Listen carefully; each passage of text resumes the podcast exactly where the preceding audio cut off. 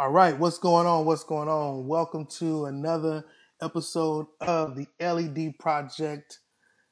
I am Wilkie Law. On here with my good buddy and partner, Kyle Krieger. Hey, hey, hey, hey, hey. Kyle, you can maybe you can help us. What episode is this? Like twenty seven? I think it's 27. Yep, 27. Twenty seven. Okay.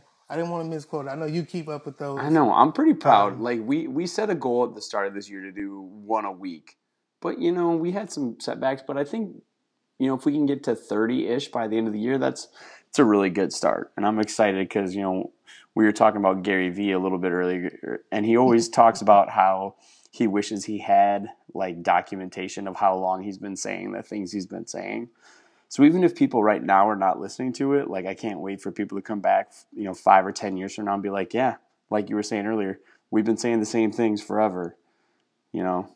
Absolutely. So so it's Part good, of man. this, you know, this four year long conversation that we've been in. I mean, I know, I'm right? It's it. crazy. you know, when you can get in a conversation with someone like that to that extent, and and and and the conversation constantly grows. I mean, it's a great thing.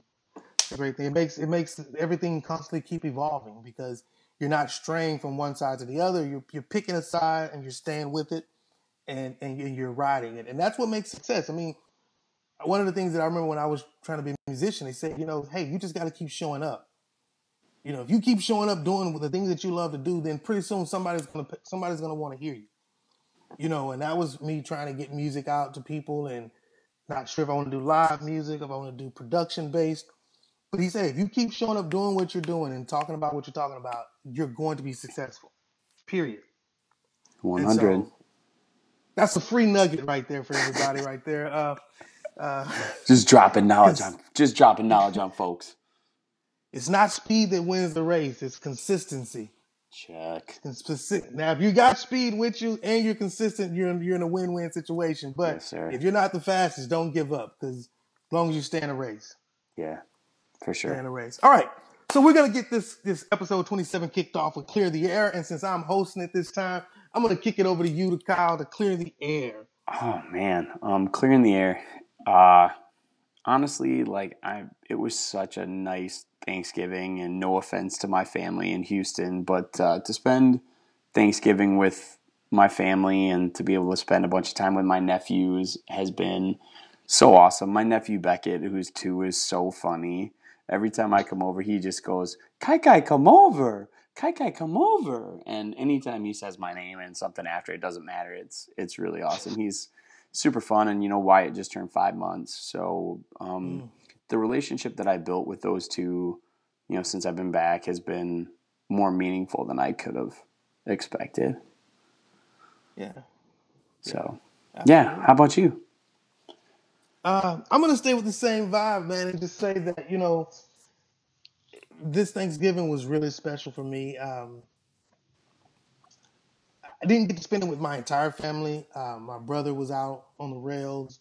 Uh, one of my other sisters was out in Pearland with, uh, you know, the other side of her with her husband's family. So, uh, but my, you know, my sister, my brother-in-law, the girls, um, and my my baby sister and her husband and his son.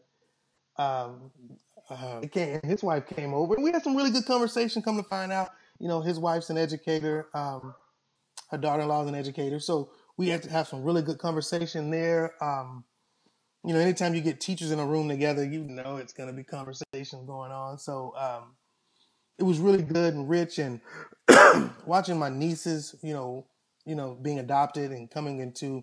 I mean, we're we're kind of a loud family. You know, you you got to warm up fast to us. You know, none of us were really shy, and both of the girls were really shy. And now to see them starting to come out of their shell and you know play and joke with other little kids and not be so attached with with just one person, it just like you know I watched my my my oldest niece run up and give my wife a hug. You know, she doesn't run up and give hugs freely. She normally waits, waits, and waits, and then you got to snatch one.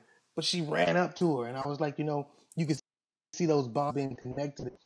I had to do the prayer for Thanksgiving. Uh, my father-in-law um, bestowed that honor on me this week, um, and and it really like I had to catch myself because I wanted to really go in about how thankful and grateful I am about that. You know, to have that family and the generations, you know, with his family, you know, the, the Risanos, my family, the laws, all coming together. And I know that's something that my wife has wanted and that I've wanted with my siblings. So, you know, we're going to try to make it a monthly deal to get together, you know, at my in-laws and try to, you know, come together and just, just fellowship with one another. Um, so man, yeah. So right along the same lines, man, that it's been such a relaxing and, and, and positive break.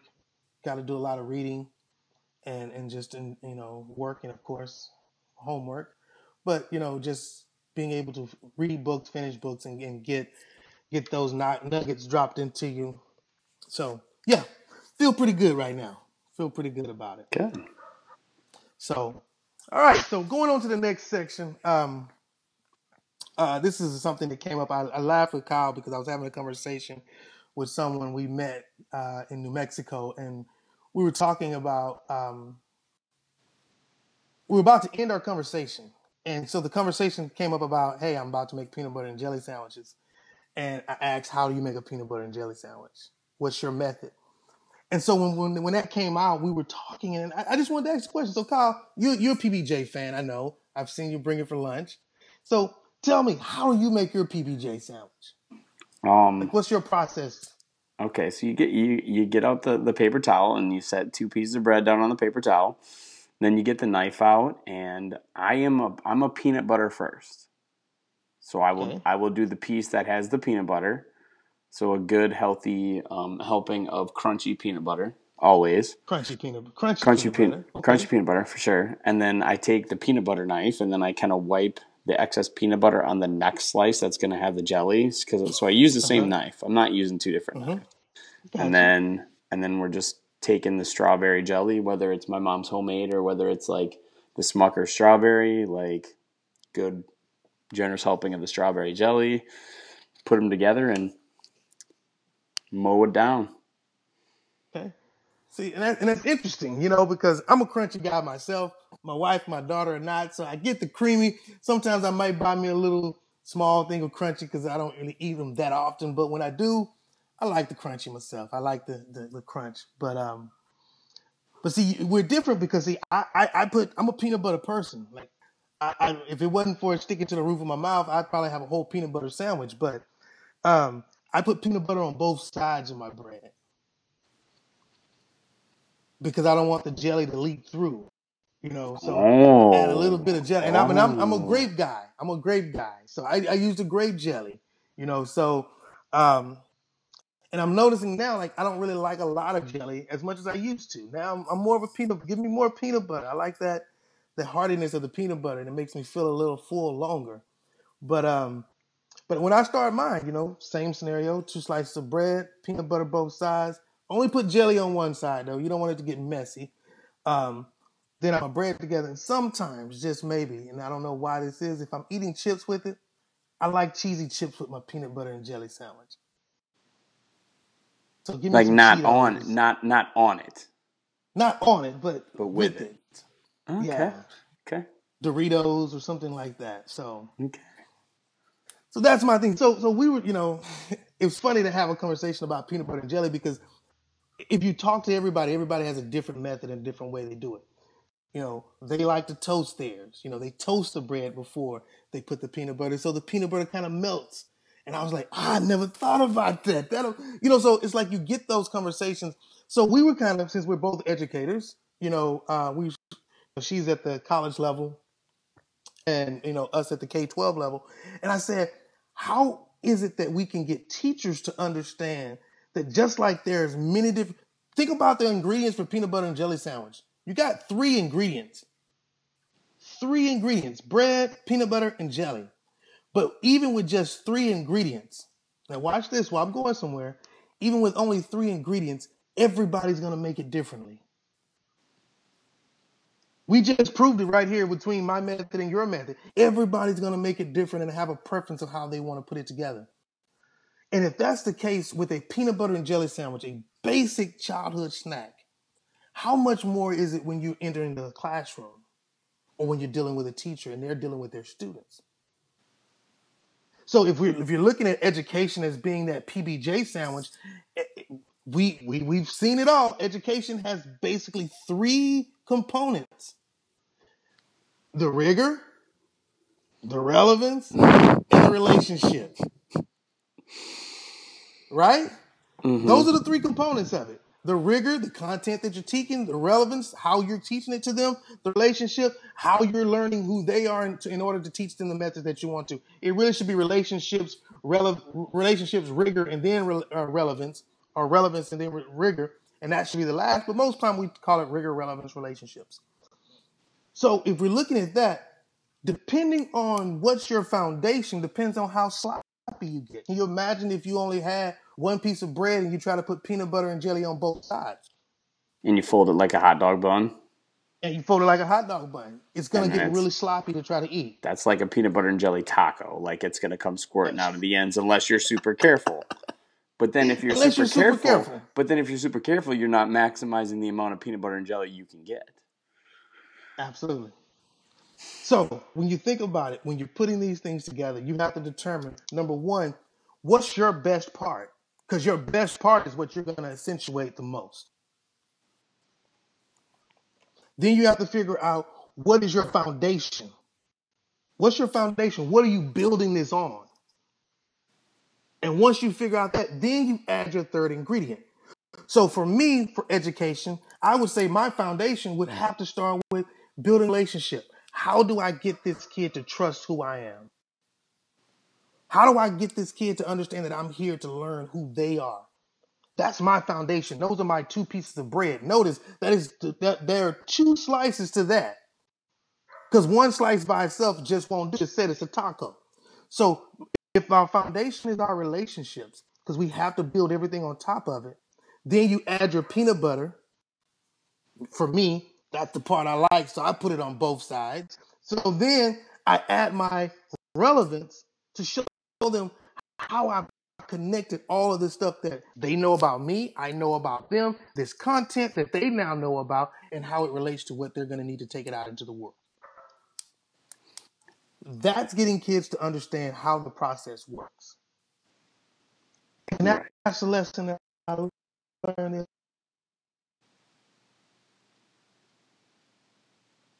is together to get it apart. You just it's not just like a ham sandwich where you pull it apart and it opens up easily. It takes a little bit of effort, a little more effort to pull it apart because the jelly is going to adhere to the peanut butter and it wants to stay together. I'm trying to help the people see. So once you build a solid relationship and you put the things together, no matter what those kids go to, it's always going to take more effort to undo. Right now, we're putting kids out there undone. So let's stop that and start really focusing on what's most important in education and how we can get the most of it. And we can learn a lot just from this little bit simple. You know, what's the one thing that you love? I know when I was thinking about this, I thought about you and your CrossFit. You know, you and CrossFit. That that that was a love for you. That really transformed you into the person that I met. You know, I didn't know the Kyle pre I didn't know the pre CrossFit Kyle. You know, I didn't know Kyle, I guess I could say BC before Yeah, CrossFit. yeah. I started the year the year before we met. Right. So I knew the Kyle after CrossFit. So and and, and I even then I remember you were writing in your room and you were writing article. You wrote an article for CrossFit, didn't you? Uh, well, yeah, I sent them a, uh, an article and they turned it into a Facebook post. Yeah, Yeah, yeah, yeah. So about teaching in CrossFit. yeah, Yeah. So I mean, it's like that's your that would be your the thing that you love the most, which is what your mom's jelly or the peanut butter. I don't know, man. It's hard. It's hard to tell what that is. I don't want mean, to put you on the spot right now, mom. Be like, so. ah, you ain't gonna get no more of this jelly. You, you know the the funny thing is, what I really learned is, you know, like I love CrossFit, the method, methodology and training, but it, it's always it, it's another instance of it being about the people. Like Mm. the CrossFit method is great. But it's the relationships that within that are within CrossFit. And anyone that like trains CrossFit, I feel like they'll talk about the people they're around more than um, necessarily the fact of you know what they're doing or you know that stuff. It was always about that, you know. And I'm lucky that I've got a couple buddies, you know, that I teach and coach with that we work out in the mornings that I don't have to work out by myself. It's made a huge difference. Like right now, where I live, there's a couple CrossFit gyms close, but my schedule isn't conducive. I can't get to any of the classes because they only have one morning class and it wouldn't let me to get to work on time in the morning and the afternoon classes are done like at five and I have basketball practice till six, you know, but it's it's still that that thinking about the relationships and, and I thought about it too, just like an analogy with peanut butter and jelly sandwich. Like the way a first grader eats peanut butter and jelly is different than the way a senior eats peanut butter and jelly. Mm-hmm. You know, a, a little kid, you got to cut that peanut butter and jelly up into little pieces. Yes, yes, uh huh, and maybe cut the ends off so they don't. And maybe cut the ends off. You know, yeah. and and also I was thinking too. You know, you're talking about taking the sandwich apart. Like peanut butter and jelly is not something you can eat out of hand. Like you can get, you can go to the store and you can buy a package of ham, and you can eat it right out of the bin. Mm-hmm. You know, you can wrap a little cheese in it and you can have it like that. You can't do that. You can't put peanut butter and jelly on your hand and lap it up. That's just not the way it works. You need to have the bread. You like, have to have the you bread. have to have the bread you in order to, to make that sandwich. You know, it doesn't even go well in a wrap because I tried to put peanut butter and jelly on, on the tortilla and it doesn't. It's no, not it's, the same. It's bad. It's bad. Um, you know, but and it's just that analogy. You know, there's there's a million different ways to slice it, but and I, granted, like there are some people who love peanut butter and jelly more than me. There's some people who love peanut butter and jelly less for me than I do. But mm-hmm. hopefully, the peanut butter and jelly, if we're talking education as the metaphor, like hopefully everybody's getting what they need from that. You know, and like mm-hmm. you said right now, like not everybody's getting what they need. And I would mm-hmm. probably make it safe to say that the majority of people are not getting what they need. And you know, it's it's a simple sandwich. And we think simple that the and and we think that the solutions to education are simple as well, but you know, it's it's going to take people and and you know, with everything going on in our country and all the changes that are taking place and all those things, I mean, you got to feel like somewhere down the pipe, education is going to be the next shoe to drop. That people are going to start talking about how it really should be and what it should really be about. It, it needs to become a major part of the agenda, and I think that we are not because federally it's not a it's not regulated at the federal level. It's left up to the states, to commonwealths, to counties. Um, and because of that, again, back to the peanut butter and jelly metaphor. You know, you're you're you're you're, you're having all of these different styles and all these different methodologies. Um, could there be one common effective one? I honestly believe the most common effective way to educate is to simply say, build a relationship with some kids, and show them some cool stuff in the process. You know what I mean? Regardless of what your subject area is, whether it's reading, whether it's math, build a relationship with these kids and show them some cool stuff in the process. And you'll see kids will go so much further with that because I mean, I'm, I'm an old guy and I still like to be shown some cool stuff. You know, we all want to be amazed at some cool stuff or learn something we didn't know when you're forcing it and you mandate, you cannot mandate someone to learn. That is a misconception. Forcing someone to learn will never, ever work. All you can do is expose them to things in hopes that they would catch on. You can't force anybody to do anything, they have to want to do it. So if you don't build up a relationship where they want to do just because I know me doing this gets me closer to you, or I know me doing this gives me a greater connection to you because now we both know how to do something different. Unless education becomes to that point, we're spinning our wheels in the mud thinking that increasing the rigor on a test is going to make kids smarter. You know, and there is a point where a sandwich has got a little bit too much peanut butter and a little bit too much jelly. When it starts falling all over your hand you know, it stains it staining your napkin. You know, it's like at that point, I mean, one of the things that I do to make sure my peanut, my jelly is not too much, I pick the bread up. When I make the sandwich, if I pick the bread up and jelly's rolling off, that means I got too much jelly. And now I got to the point where I just eyeball it to know that I still should be able to see some peanut butter, but there should be some little clumps of jelly so that when I mash it together, it spreads out and disperses. I mean, jelly moves. I mean, Come on, we, we all know jelly is going to conform to whatever it's in, so you don't need a lot. You just put a little bit and spread it out, and once you do that, you get it in every bite. You know, and I that's don't want a whole mouthful of it at one point.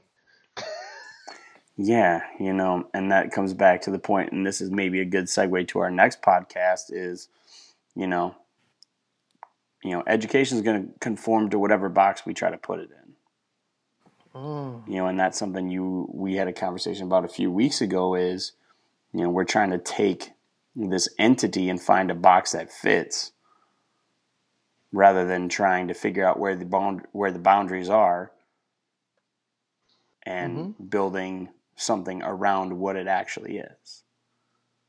Right. So. But that's yeah. awesome. I'm glad you for indulging. Appreciate you for indulging me on, on that on that topic. I know you were probably sitting there scratching your head, wondering where I was really going to go no, with PBJ. I got tr- I got trust in my boy. I got trust in my so, boy. So yeah, so awesome, awesome. So in an effort to to to to um to for marketing and for um for sake of time and everything, and give us a sense of order, uh, we we, we have another session um segment we're going to add into called Teachers Conference into our podcast. Um, again, we want people to subscribe. We want people to listen. You know, there's always some elements of truth that you can find in no matter what you're listening to. And we would hope to think that there's a lot of truth that you can find in the things that we're saying because we're not coming from a theoretical, we're, we're both boots on the ground. So, um, a segment that we want to come up with, that we came up with, is Teachers Conference, where opportunity comes up where you can ask a teacher a question. You know, we're both educators now from different vantage points. You know, with Kyle being in the Midwest, um, up in Wisconsin, um, and me being here in Texas. Uh, so now he's getting that experience of teaching in, in another area. Um, so any questions that you have, you can you can hit us up. Uh, Kyle, I'm sure Kyle will post where we can put the where you can ask the question. But any question you want to send in, anyone can send in a question and get a teacher's perspective on something that you want to know. Today we came up with a question that we'll kind of address for for this segment. Uh, so get your questions in. Um, if we get multiples, we'll just take them and break them down into each segment that we do, and that'll kind of force our hand to make sure we stay on point to to do the segments and deliver you all the content that we know you deserve as our listeners. Um, so the question that we have for today is why is testing, standardized testing, a priority? Why is test, test standardized testing a priority? You want to start with this, or you want me to take this one, Kyle? Um, I'm gonna just say uh, a quick little snippet. Um, for me, it just I, I get that we want to measure what kids know, but my issue is it's now seems to that it's become a way to just monitor, um, not even monitor. That's not the right word. For it's a way for schools to prove what they've been doing you know, mm-hmm. and not in the real way because we know that there are really there's very little out there that proves standardized test scores are a metric or a measure for how successful a person's going to be. You know, so for me, it seems more like schools trying to prove, and not even schools, it's just like the system trying to prove that it's doing its job. But and that's where coming back to like you know the jelly reference i don't think that's mm-hmm. a job that school should be doing you know there's there's nothing really that seems to me in how we approach standardized testing that's in anything to do with the relationship piece it's all rigor like we looked mm-hmm. over an ACT practice that we had taken and it was written at a 12th 12th grade and up level for 10th and 11th graders. And a lot of the kids that are taking it are not reading on grade level. But now they're taking tests that are two to three grade levels above them. And they're they're given 35 minutes to take a test in reading that's got 40 questions and four passages. It would take me, I don't know that I could get it done. You know, how so many, how long did you say? How many minutes? 35 minutes to do 40 questions with wow. and and having to read within it. So um, I'm I'm not a huge fan. I especially because it doesn't it's not a metric that proves whether our kids are going to be successful. And my other problem I have too is, you know, my school makes every kid do it when it's not reality. I mean, we got a, a lot of kids that aren't planning to go to college. You know, so why are they forcing why are we forcing them to take it and why are we gearing instruction towards that when we know we have a group of kids that's not going to take it? Or that's that it's not going to ever be useful for them. Yeah, it's not going to benefit them. Yeah. So that's my point. That's my piece on that. And mine, my, my I'm kind of right along the same lines. Um, I, I see it as a necessary evil that's gotten overgrown. Yeah. Um, I get it by wanting to say, as a tool of measurement, I want to see where you've grown to because you've got to have that type of quantitative data uh, on on student success. But I believe that the majority of what education is is qualitative, and there are no measures in place that measures that. You know, I think Right. I sent you Right. the um, I sent you the I was in, in thought the other night, and I think I sent you that um, the text. Um, it's kind of funny. Um, I wasn't really. I was sending this because I got it and I you were in my text and I typed it up and just sent it so I could make sure I wouldn't lose the idea. When I said educating a child without the ability to communicate is a recipe for a fool. Um, hmm and I think that that when you're looking at standardized testing, I mean, you can get over time, you can teach a a chimpanzee or a parrot to to to to figure out to get a desired outcome that you want. Right. Picking out facial features, picking out different shapes, knowing the different things. So so it's not to be excited about the fact that I can teach a kid to be successful on a 40 question multiple choice question based off something they read. That does not tell me a whole lot about that student as an individual and a person. That tells me their ability to do a recall. And I think that because so much emphasis, because it's cheap and it's easy to do standardized testing, it's easy to measure standardized testing, it's easy to compare results of standardized testing. The matrix pretty much creates itself by the number of questions you give and attaching a scale score to it. So, with all of that being said, why is it a priority right now? I don't think it's a priority. I think the emphasis is put on it because it's cheap and it's easy. It's a cheap It's and really easy way to measure. and cheap is relative. Well, I mean, when you put it together and say, I can create a test, right? I create a test. I create maybe three or four versions of that same test. I can then scramble those questions on those tests and then administer those tests across the board to different students, getting the exact same thing, and then measure it to say, hey, yeah, that's relatively cheap to do. It takes nothing. Now, the spending that goes in testing and accountability and all that stuff, it's not on creating the test. Come on, man. Yeah. I mean, Yeah. questions are recycled. There's nothing new under the sun. So, I mean, that part of it, part of it makes it easy to do. But it's like just because it's easy and it's cheap to do doesn't mean that it's the best thing to do. Check. Good. You know, good. would good s- thing to end on. Damn, it was good. but you know, I mean, it's it's the truth. So Yeah. I just think that I can say, so is it a priority? And I, we would like to hear from you, all. You know, if you have questions or insight on that, and you have a comment, send us. Please send it to us. Let us address it. Um, again, the more you speak, it gives us the motivation and the fuel to go back out and to um, and to and to come back on and, and, and address some of the things and have some dialogues and be a part of this conversation. Uh, again, at the end of the day, our, our focus is to inspire teachers. We want to make sure that teachers enter into their classrooms feeling like they can teach kids to run through walls uh, and jump jump a jump a jump a tall building in a single bound. Uh, that, that, that there are no parameters except for the ones they put on themselves, and we can't do that without your assistance. So if you're listening to this podcast and, and you're thinking that there's something in there you like it, sh- like share it with someone else. You know, let them be a part of the conversation. Send us information, feedback, so that we can grow. Again, it's ever evolving. We're trying to get better at doing what we're doing.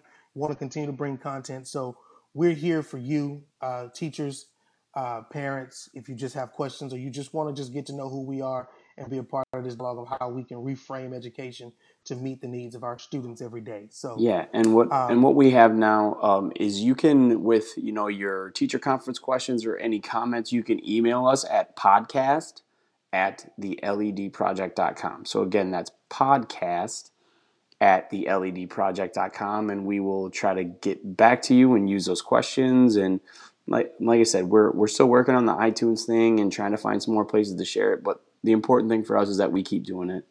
You know, because we know eventually it's going to get out there and whatever we can do to help you, hopefully, you know, in turn if if we're helping you, you can help us out and just share it. So, we appreciate your time and the fact that you listen.